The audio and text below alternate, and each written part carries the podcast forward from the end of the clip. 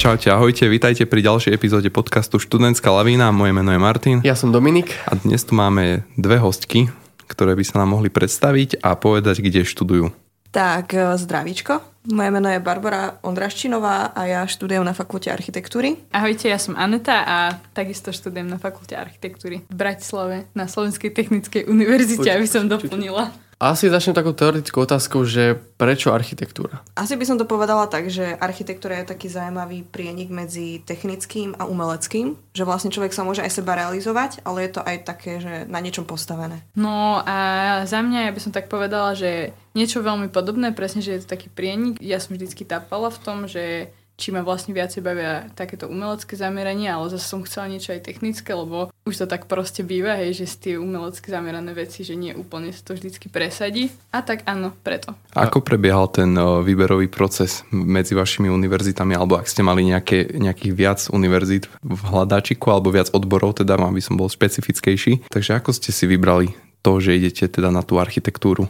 A prečo práve do Bratislavy? Tak u mňa to bolo veľmi úplne náhodné, že naozaj, že ja som nevedela a moja spolužiačka bola taká, že aj, že ja idem na architektúru a že ja som bola taká, že, á, že super, že aké sú tam príjmačky, ona, že talentovky a že no, že však celkom ma baví aj to kreslenie a že však mohla by som to skúsiť, že ja som, nejak som sa vôbec nezaujímala, nerobila som si nejaký research ani nič, išla som úplne, úplne na náhodu, že proste, že buď to padne, alebo to nepadne. No, ja som za mňa už nejako na základke zastretla s takou myšlienkou, že prečo neskúsiť architektúru, že je to aj technické a tie dobre kreslíš, takže vyskúšaj to.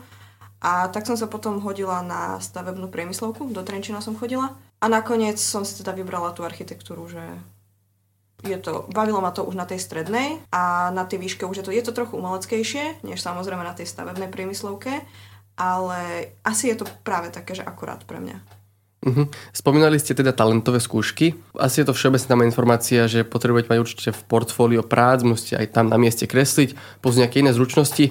Je podľa vás podstatné alebo dôležité, aby uchádzač vyštudoval nejakú umeleckú školu alebo mal nejaké základy toho kreslenia alebo stačí len proste mať nejaké to portfólio, že kresliť a prísť tam a skúsiť to? No, jak môžem osobne povedať, ale toto asi veľmi záleží na škole a na tom prístupe a na tom, akože, čo o, vyžaduje jednotlivá škola, no, ale... Bavíme sa o vašej škole konkrétne. Hej, a o tom, jasné. ako to u vás vyzerá na cez tie príjmačky okay. a potom. No takže povedala by som, že nie je to asi úplne nevyhnutné, aby človek mal napríklad nejaké základné umelecké vzdelanie z nejakej zúšky alebo prešiel si nejakým kurzom. Samozrejme, hej, musí tam byť proste taká nejaká tá prírodzená zručnosť, že musí to mať človek ten talent trochu a mať to v tej ruke ale nemyslím si, že sa bez toho nedá zaobísť, alebo že bez toho by som úplne zatratila tú možnosť toho, že sa tam prihlásim. Ok, čiže akože koncenzus toho je, že nie je to ako, že alfa omega mať vyštudovanú zúšku. Dá sa to aj bez toho, aj dostať sa tam. Určite, sa, akože je určite dôležité to cvičiť a cvičiť tú ruku, ale že nie je dôležité mať presne tú zúšku v, v zmysle toho, hej, že naučím sa aj nejaké praktiky a nejaké postupy, že uh, u nás na škole je to veľa, takže oni si keď má niekto svoj štýl a svoj nejaký grafický výstup a ukáže ako keby tú svoju osobnosť prostredníctvom toho umenia, hej. Není to úplne až také striktné, že podľa nejakej formy musíš vedieť kresliť alebo podľa nejakého štýlu. Asi tak by som to povedala. Tiež ešte by som aj dodala k tomu, že treba myslieť na to, že na tej škole si človek potom ešte aj tú schopnosť eh, tej kresby doplňa, proste zlepšuje v priebehu toho štúdia. Sú tam rôzne predmety, kedy si človek prechádza od nejakou tvorbou ceruskou alebo cez nejaké napríklad akvarelové farby, modelovanie a tieto veci, že vlastne stále je to proces, na ktorý sa vyvíja aj v priebehu štúdia. Celkom si mi nahrala do otázky a to, že aké máte vlastne, alebo teda nejaký prierez predmetov, že čo môže čakať, alebo čo čaká budúcich študentov architektúry, aké predmety. Nemusíte úplne, že každý jeden do detailu, ale taký trošku prierez a možno aj taký ten pomer, aký je, aké sú praktické predmety a aké sú také viac teoretické. Tak na našej fakulte je najdôležitejším predmetom určite ateliér, respektíve ateliér navrhovania tam vždycky študent robí nejaký projekt e, celý semester pod vedením nejakého, e, či už pedagóga na fakulte alebo nejakého architekta z praxe, ktorý dopomáha na fakulte. Tam sa teda hlavne učí človek, ako teda navrhovať všeobecne tie projekty. No a potom je to tam doplnené samozrejme nejakými technickými predmetmi, ako staviteľstvo, to musí byť, lebo človek musí vedieť samozrejme narysovať výkres správne, nech je čitateľný. Potom cez nejaké materiály, nejaké TZB, akože technické vybavenia budov, nejaké mm, vetranie, akustika, potom atď.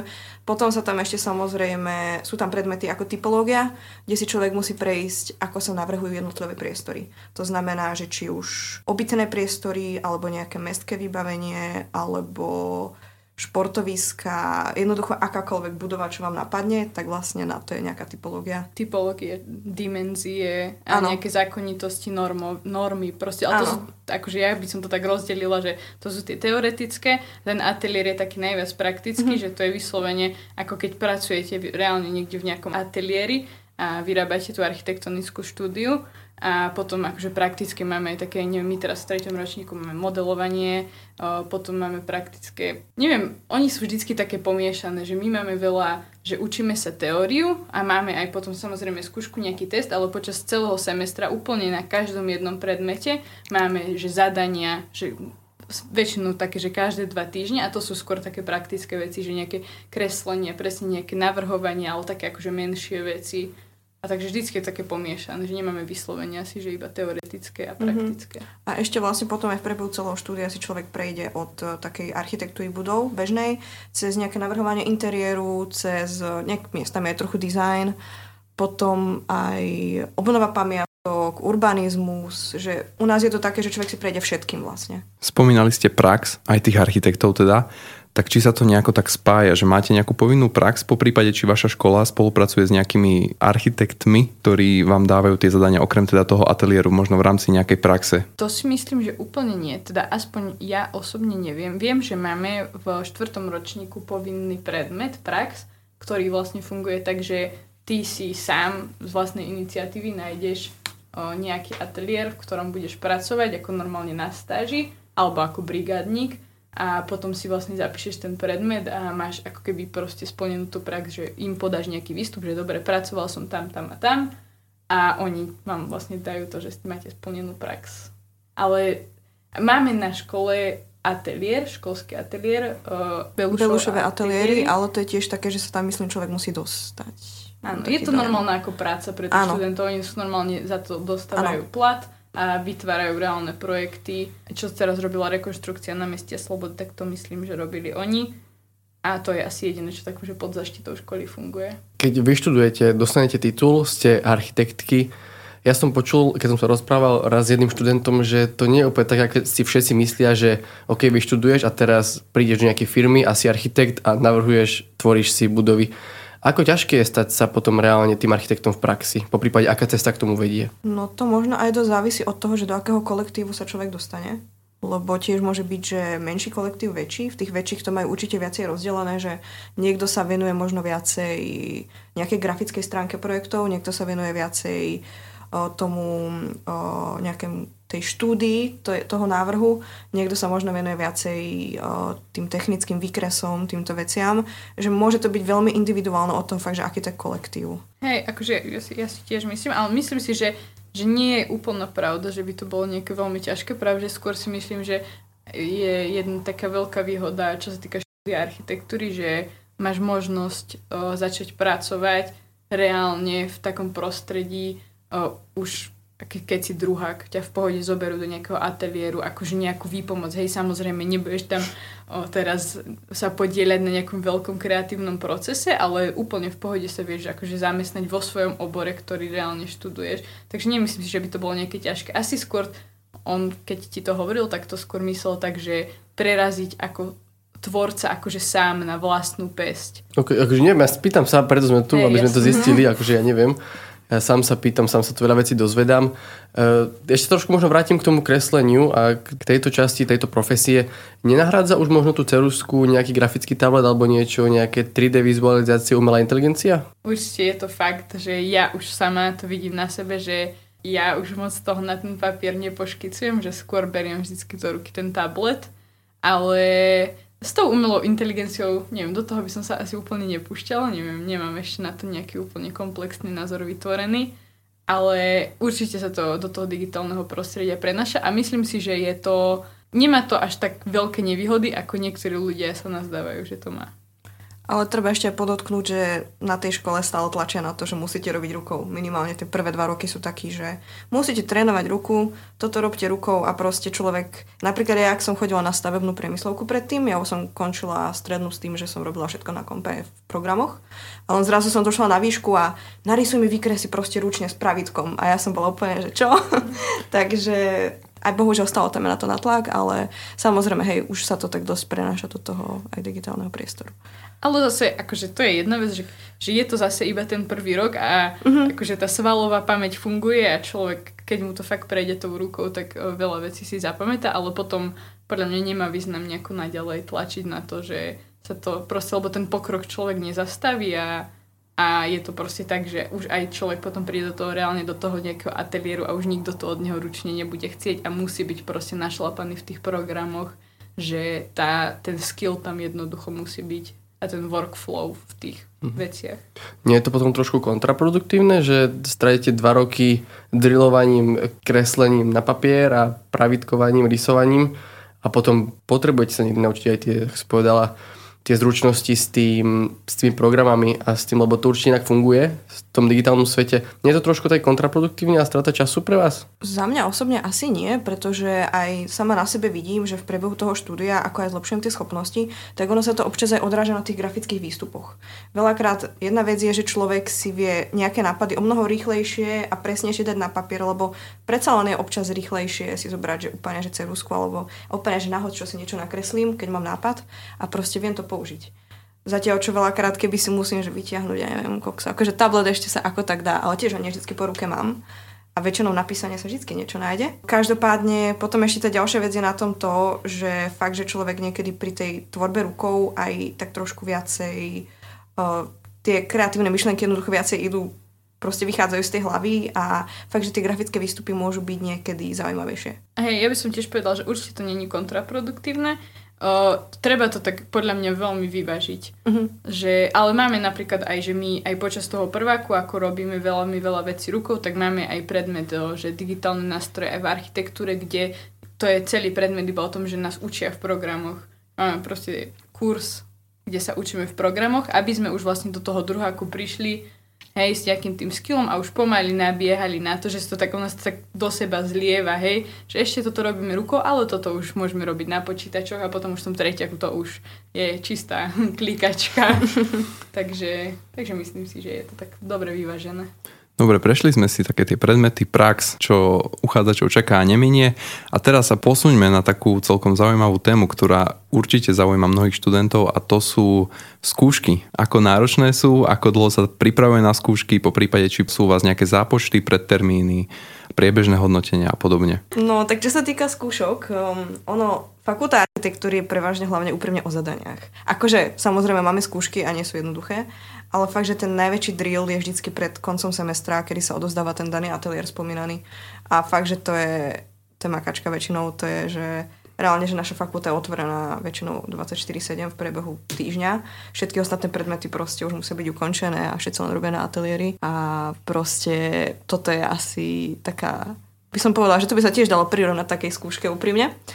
Každopádne, čo sa týka skúškového, ono to veľmi závisí od samozrejme predmetu, pretože sú ako asi na každej škole proste pedagógovia, ktorí tie skúšky robia také, že OK a sú takí, ktorí vám to dajú tak akože pocítiť, že ja som veľmi dôležitý, povedzme to tak. Ale ja by som povedala, že čo sa týka toho, čo si ľudia myslia a čo je realita, tak uh, máme veľmi ľahké skúškové. Nie, a... Mysli, nie, akože, dobre, nepoviem, že veľmi ľahké, ale oproti myslím si, že iným školám, kde to je to gro toho akože výstupu alebo toho konca semestra, tak u nás to proste tak není. U nás je to také, že je ateliér, to je proste priorita, ateliér sa odovzdá a potom samozrejme musia sa docvičiť alebo overiť aj tie vedomosti z tých iných vecí, hej, ktoré proste boli za ten semester, ale nie je to nejaké, že uh-huh. hej, sa išli to je asi zrútiť. tak lepšie povedané, hej, že proste fakt, že ten ateliér je asi taký primárny.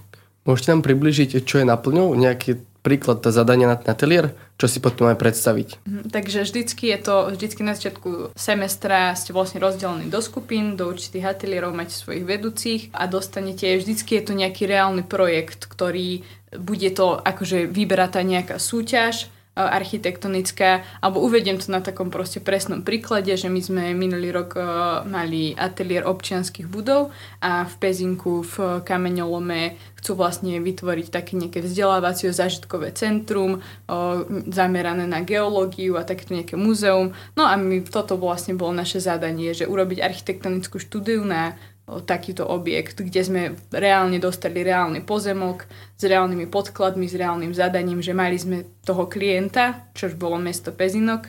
Boli sme normálne na obhliadke, kde nám oni o, povedali všetko, čo tam chcú, alebo všetko o tom objekte a vlastne už potom počas semestra sme každý týždeň konzultovali a potom bol ten výstup toho návrhu, toho vzdelávacieho centra. Hm. Ja teraz trošku prejdem úplne do praxe, lebo teraz mi prišla otázka a nechcem zabudnúť. Neviem, či ste zachytili taký trend v Spojených štátoch, primárne asi v New Yorku, tých takých vysokých mrakodrapov, ktoré sú úplne že štíhle. Že nejdú od širokého k taký kúžeľ, trojholník, ale že sú proste len rovnako široké dole a rovnako široké hore. A že vraj sa to akože na vrchu akože chveje vo vetre. Mm-hmm. Ako je možné proste, že to stojí? Akože Úprimne presne o takomto niečom sme sa už aj bavili, samozrejme na statike, na predmete, ale akože teraz to tak opísať, no sú jednoducho na to spôsoby, ako sa tieto veci dajú riešiť.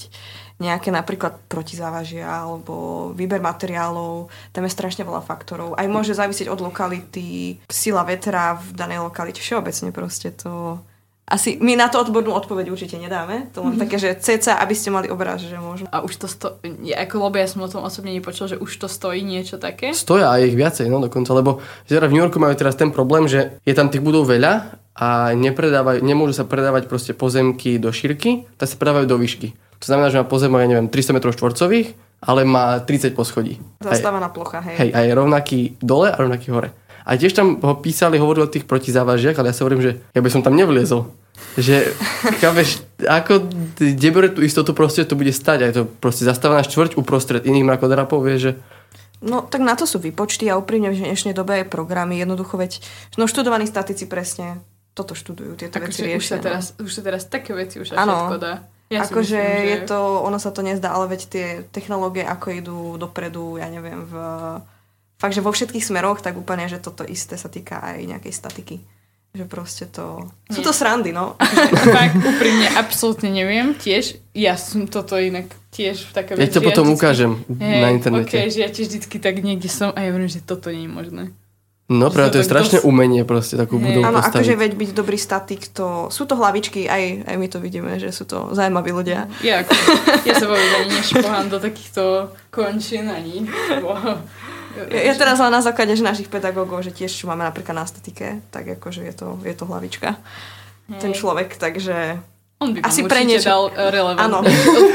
áno, áno, áno, áno. Teraz ešte opäť, kým ty opäť prejdeš ku škole a k podobným veciam, e, z vec z praxe, ako je náročné spojiť e, tú vašu predstavu o danej budove s tým reálnym, čo z toho vznikne? Lebo asi nie dá sa to robiť jednak jedné, že ty máš víziu, že chceš robiť takú a takú budovu a potom technicky, prakticky. Ako je to ťažké prispôsobiť tú kreativitu a tú umeleckú časť toho s tým praktickým a reálne technickým?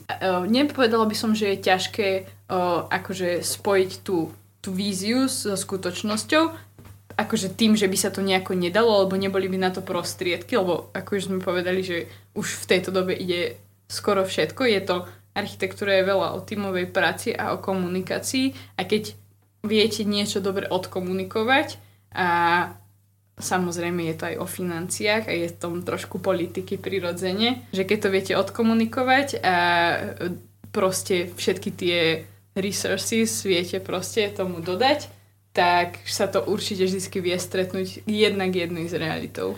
Ja by som ešte k tomu dodala takú vec, že ono architekt tým, že si cez to štúdium prejde aj napríklad tou statikou, aj aj proste všetkými možnými predmetmi, tak ono to vlastne toho človeka tak trošku vyformuje. Čiže ono už úprimne mne, mne, mne to aj tak príde, že na konci štúdia už ani človek ani nedostane nápad urobiť niečo nezrealizovateľné, tak úplne. Uh-huh. Že proste jednoducho človek si už aj trošku upraví časom tú mysel, že, že vie, že OK, že toto by aj reálne šlo urobiť, že proste. Podľa mňa ja to tak berem, že uh-huh. ja som to už aj videla na sebe po tej strednej, jak som chodila na stavebnú, že už som sa trošku inak zamýšľala, keď som napríklad v prváku u nás navrhovala rodinný dom, než napríklad možno spolužiaci niektorí, čo sme sa možno rozprávali. napríklad ja, ktorá som bola na gime a bola som taká, že tehla. No napríklad, To je- že, že človeka to proste vyformuje to štúdium, že už tam podľa mňa takýto problém nie je.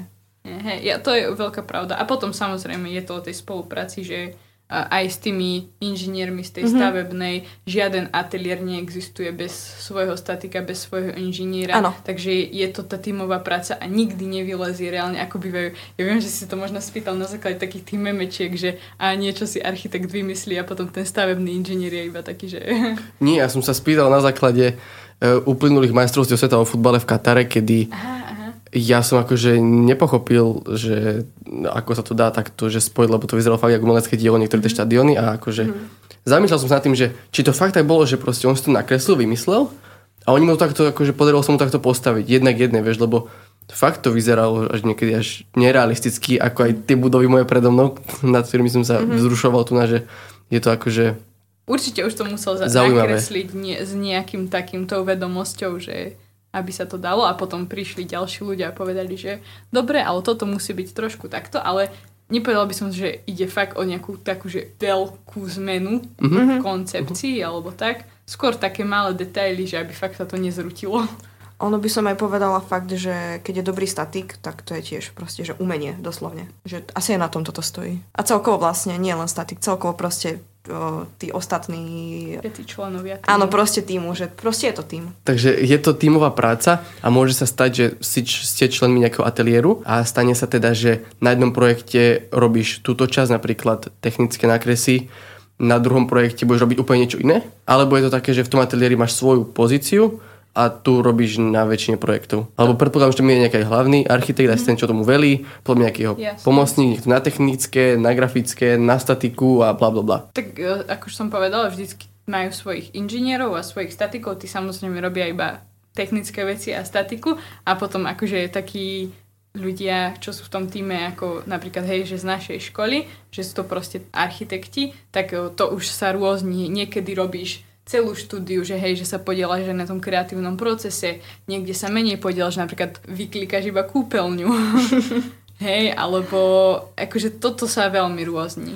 Ale akože viem, že napríklad v Zaha Architects, čo vlastne Zaha Hadid teraz, o, čo je Skypark v Bratislave napríklad, tak z toho Ok. štúdia, tak napríklad oni fungujú takým štýlom, že majú to myslím, že prerozdelené.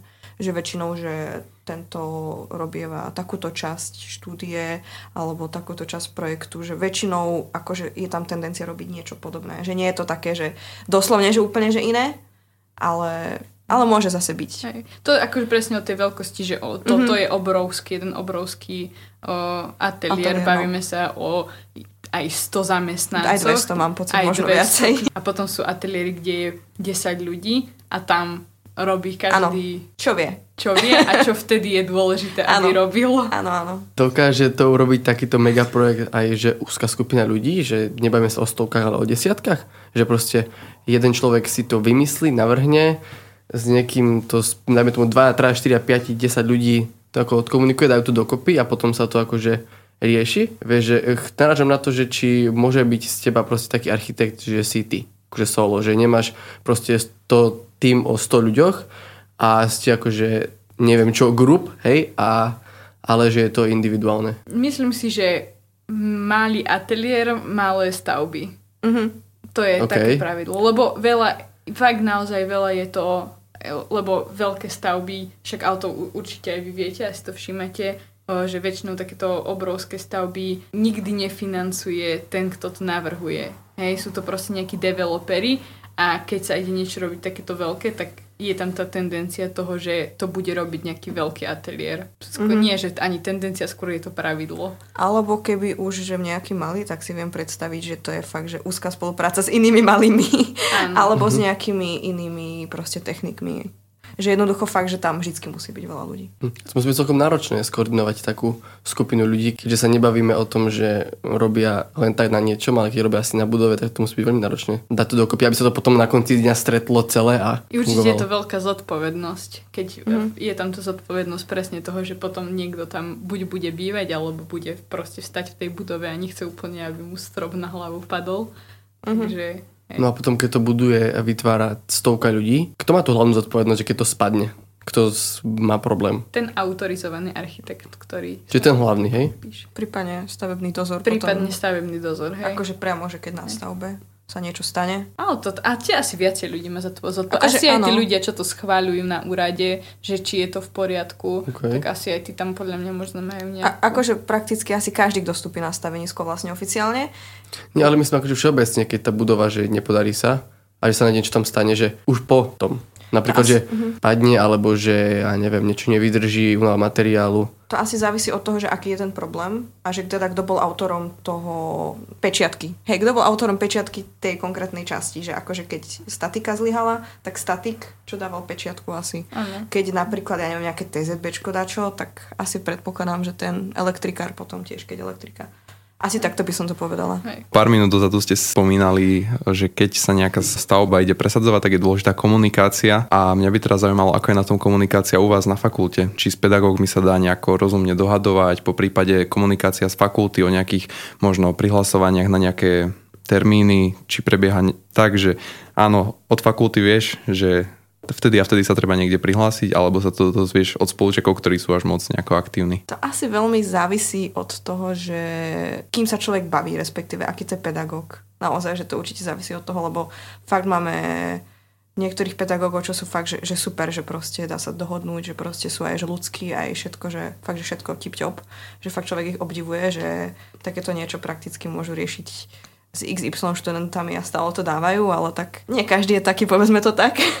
No, ale tak aj to veľa závisí od osobnosti, ale určite máme aj takých, že sú veľmi ochotní, aj čo sa týka skúšok, alebo ja neviem, napríklad, keď sa niečo neskôr odovzdá, tak sú proste ochotní, že nie, nie, akože neodpíšu vás hneď, ale sú ústretoví veľmi. A potom sú, možno by som povedala taký fakt, že máme veľa na škole pedagógov, ktorí majú normálne aj svoje akože ateliéry popri tom, že sú proste akože externí, Hej, že sú to proste ľudia z praxe a to je proste podľa mňa prirodzené, že oni tým, že ešte majú ako keby ďalší život popri tom, že učia niekde, tak nemajú úplne ten čas alebo ten priestor na to.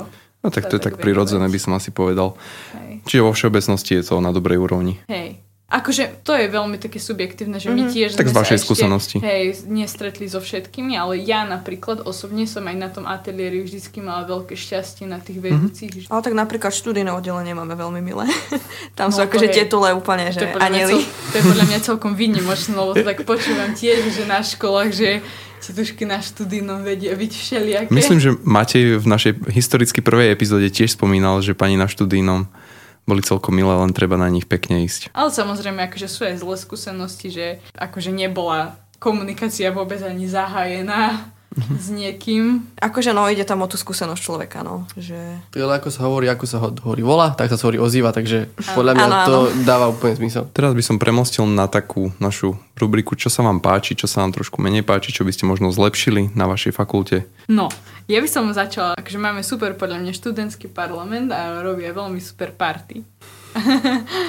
Také akože akcie školské máme super, to je to je super. Mhm. A ešte čo je super, ja aj máme na škole kolečko, to je vlastne taká Hej. kaviareň, ktorú prevádzkuje uh, tak chránená dielňa, ktorá vlastne dáva priestor zdravotne znevýhodneným osobám, akože zamestnať sa a, a máme tam super chlapcov a robia kávu a majú tam všelijaké fajné snacky. Akože za dobrovoľný príspevok a je tam, tvorí to tam v tých priestoroch takú veľmi rodinnú atmosféru, že reálne všetci sú takí, že a stretneme sa pri kolečku, väčšinou si každý ide dať kávu s trubičkou, alebo tak, väčšinou sú tam trubičky, to je taká špecifická vec. No áno. A aj tam taký obrovský stôl a ľudia tam akože robia aj po škole veľa ľudí, aj proste, že už nemá hodiny a zostáva si robiť po škole, že nie je to také, že a skončí mi hodina, mám okno, hneď zdrhnem, že tam naozaj tí proste ľudia sú stále, stále naakumulovaní. To je podľa mňa super, že je to taká komunitná atmosféra. A čo je také, že horšie? Ako ja by som povedala, že ešte k tomu dobrému, že všeobecne je vidno, že ten náš odbor tak trošku sa spája aj s nejakou to sociológiou a s tou spoločnosťou. Že predsa, lebo veď architekti navrhujú samozrejme však pre ľudí.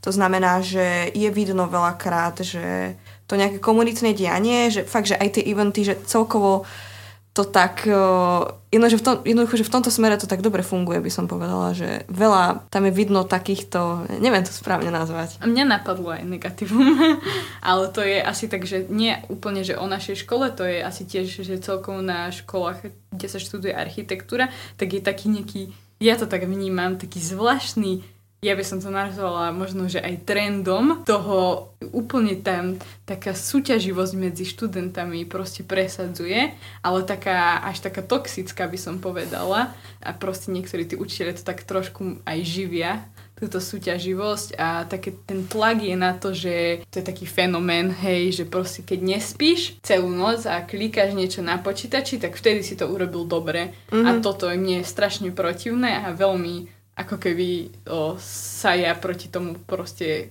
staviam, že takto to proste nič nemôže takto fungovať. A najhoršie je, že to nie je iba tak, že hej, že študenti medzi sebou a neviem čo, dneska som nespal, lebo som toto musel robiť, ale je to také proste, že aj od učiteľov niekedy počuť proste také náražky, že no a to musíte, a musíte do toho dať všetko a to musí byť lifestyle, ale nemusí to byť proste lifestyle, proste každý má tie priority inak nastavené a nemusí to byť pre niekoho celý život, pre niekoho to môže byť iba proste 5%, pre niekoho 90%, ale toto je asi také veľké negatívum, že takáto tam je proste nejaké také, takéto zmýšľanie zvláštne. no, také... že človek musí byť do tej architektúry hodený úplne až na 100%.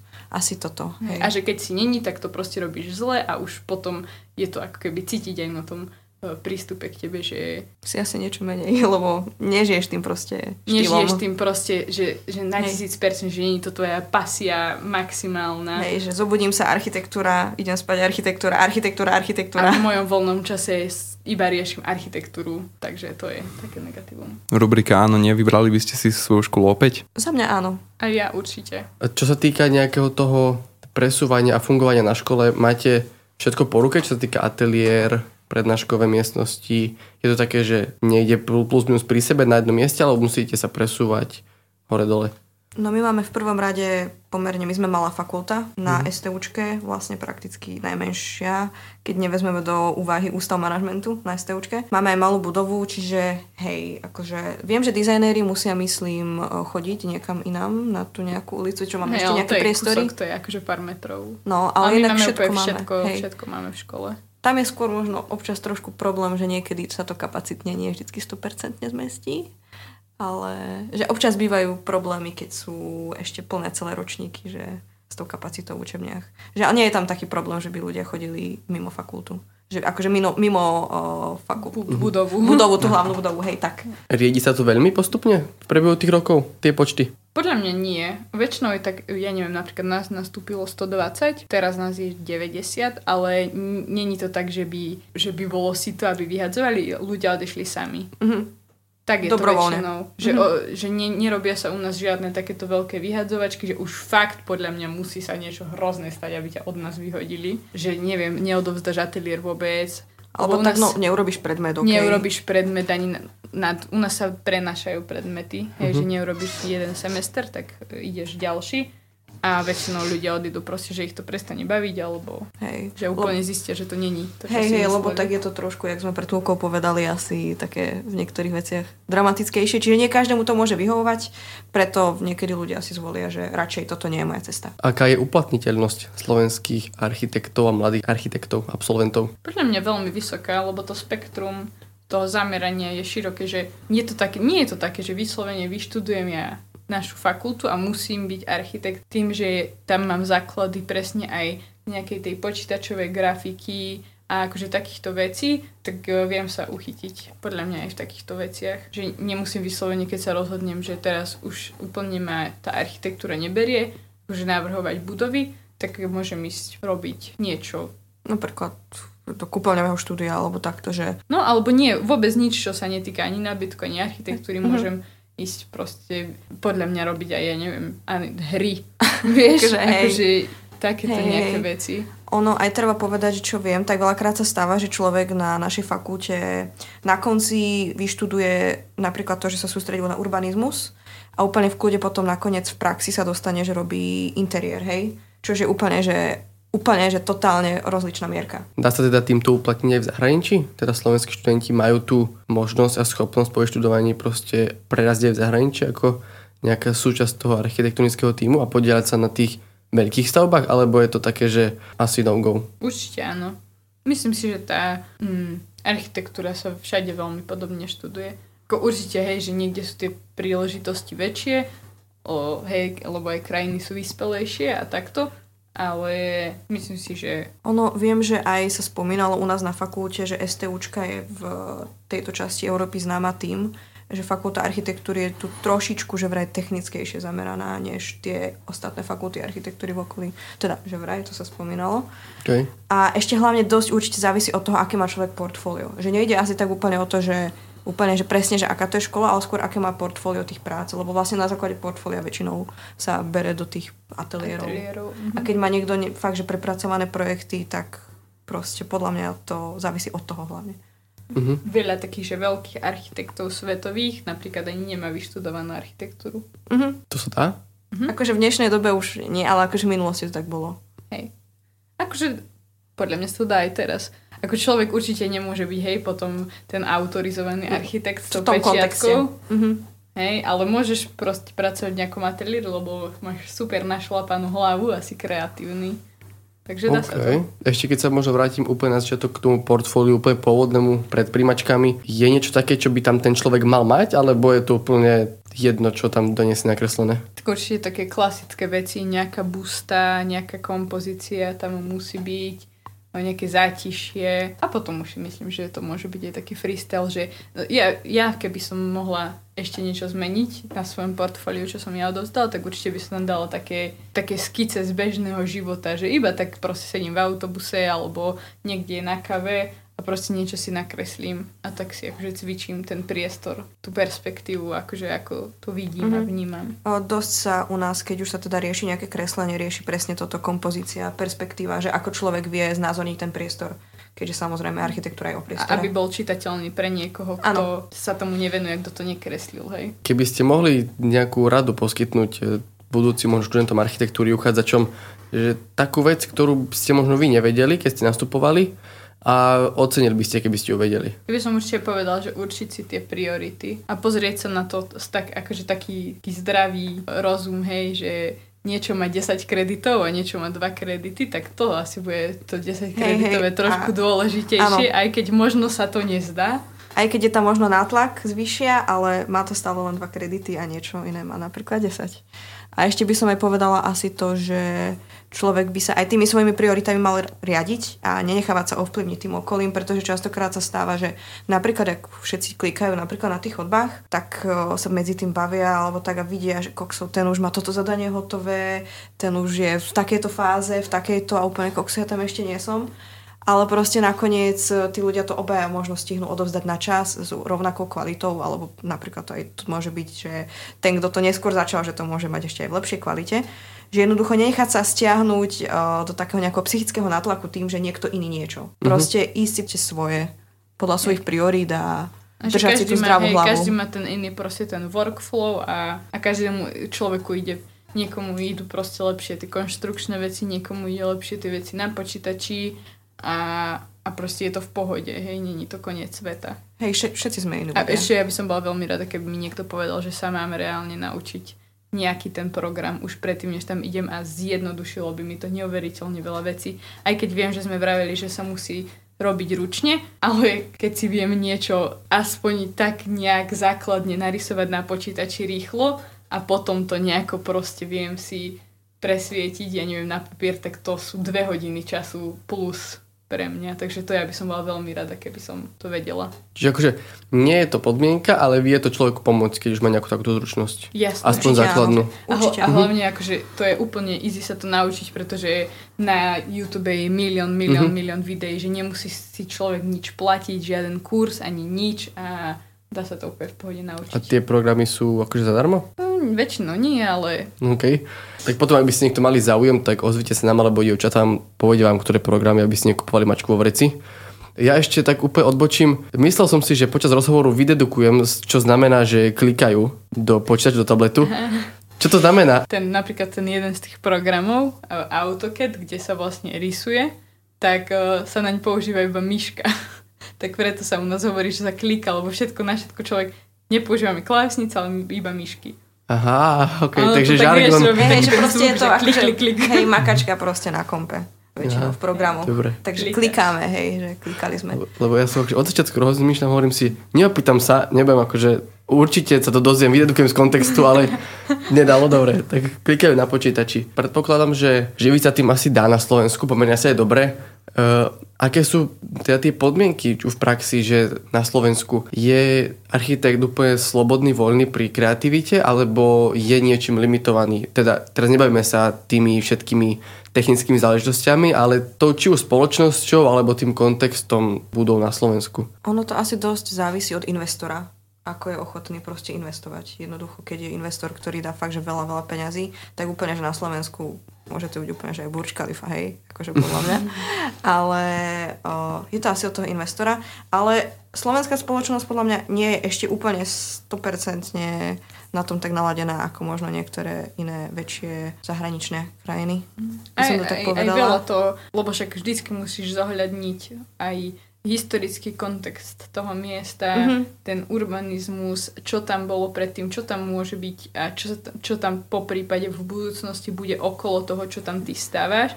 Takže akože nevra- nepovedala by som, že sú to obmedzenia, sú to normálne veci, ktoré musíš zohľadniť, ale hej, že nepostavíš v starom meste presne futuristickú budovu. Hej, a je to hej, akože hej. v podstate, lebo by si chcel, tak v podstate je to obmedzenie, ale není, lebo proste tam nemôže byť, lebo by to tam vyzeralo jak pes na oko. Hej, hej, toto sú tiež veci, čo sa u nás riešia. A ešte potom mi napadlo iba taký detail, že napríklad Slovensko má pomerne prísne normy vo veľa veciach, akože oproti niektorým iným štátom. No presne to som sa pýtal, vieš, že... Akože ale to ak už konkrétne, že normy, no napríklad sa požiarná alebo svetlotechnika, ja myslím, že u nás dosť prísna.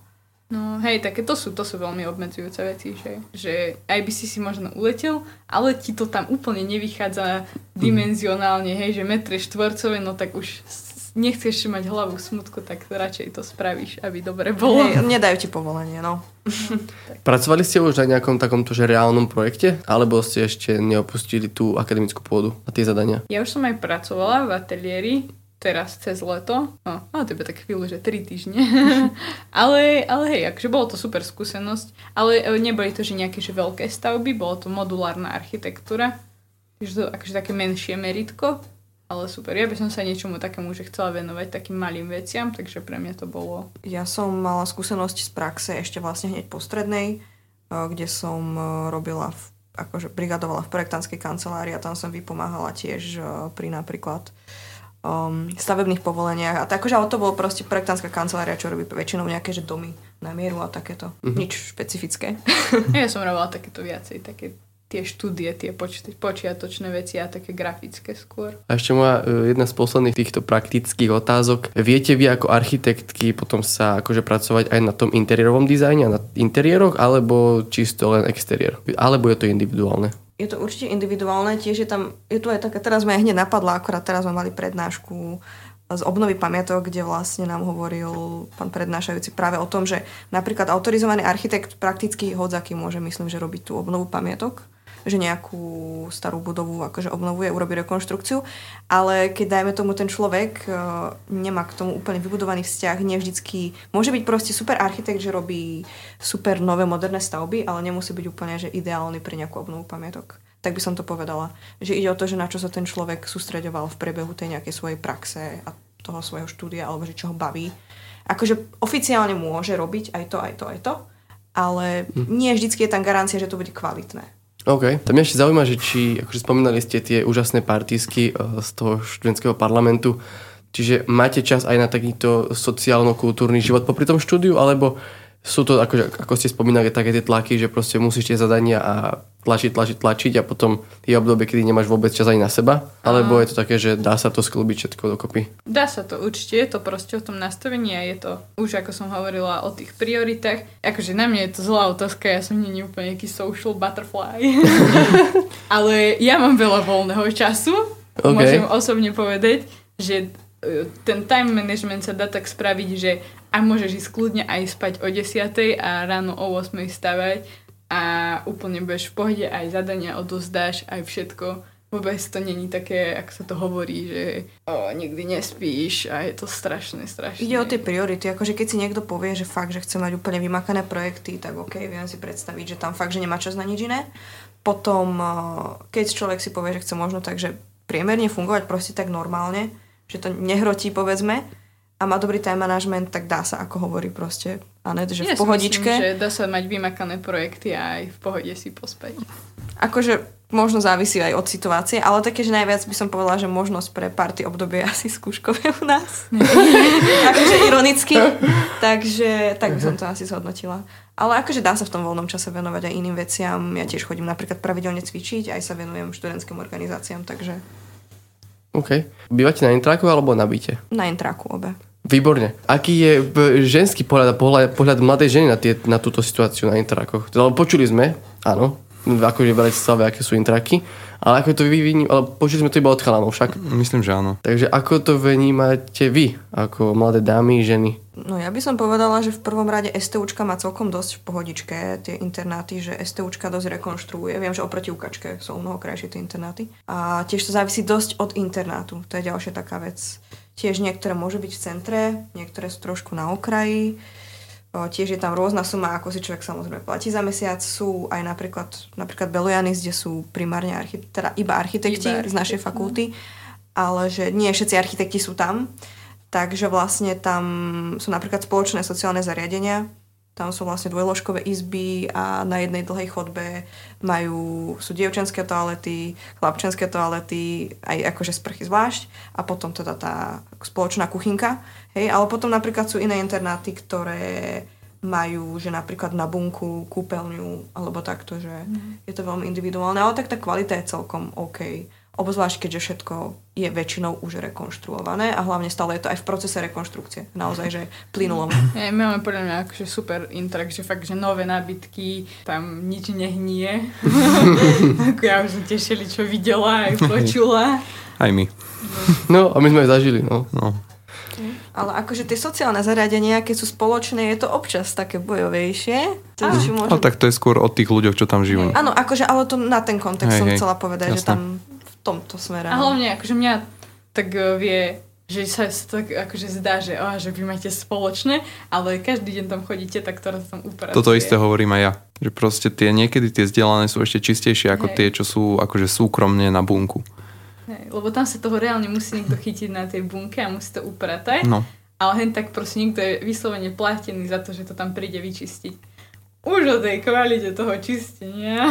No, Jedno očko prižmúrime. No, ale ja som veľmi rada, že to nemusím ja robiť. Mm-hmm. Takže akože áno, to je tiež pravda. Keby ste mali vyprofilovať takého človeka, ktorý, ktorý je vhodný pre architektúru, aké také charakterové črty by mal mať? Mal by mať zmysel pre detail, pre time management alebo... Určite áno.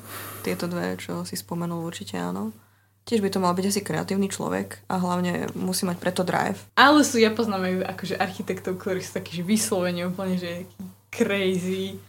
Áno, aj sú blázni, aj Áno, áno. Že okolo time managementu to ani nechodilo, že to na kolo nerobia.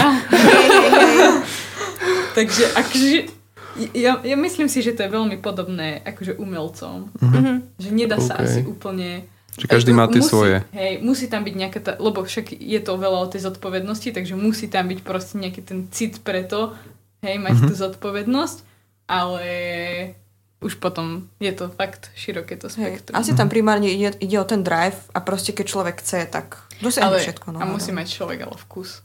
No, mm-hmm. tak samozrejme. To je a cit pre to ale, ale to nemajú všetci, to pozor. Ale to je subjektívne, nie? No. Či? Čo sa tebe páči, sa druhému nemusí, Aj. vieš. To sú také nejaké podľa mňa pravidlá. Akože ktoré... sú, podľa mňa nejaké normy, také veľmi široké hranice asi sú. Hej, a, niek- a No, No, hej. áno. ale, Čo, čo ty vieš, možno teraz to je nevkusné a o 10 rokov to bude, že z vrchol krásy. Alebo ešte horšie. No inak, Vieš, Ale- to je, 10 rokov sa to na je to- risk, Áno, ktorý musíš áno, hej, podstaviť. 10 rokov sa na to pozerať.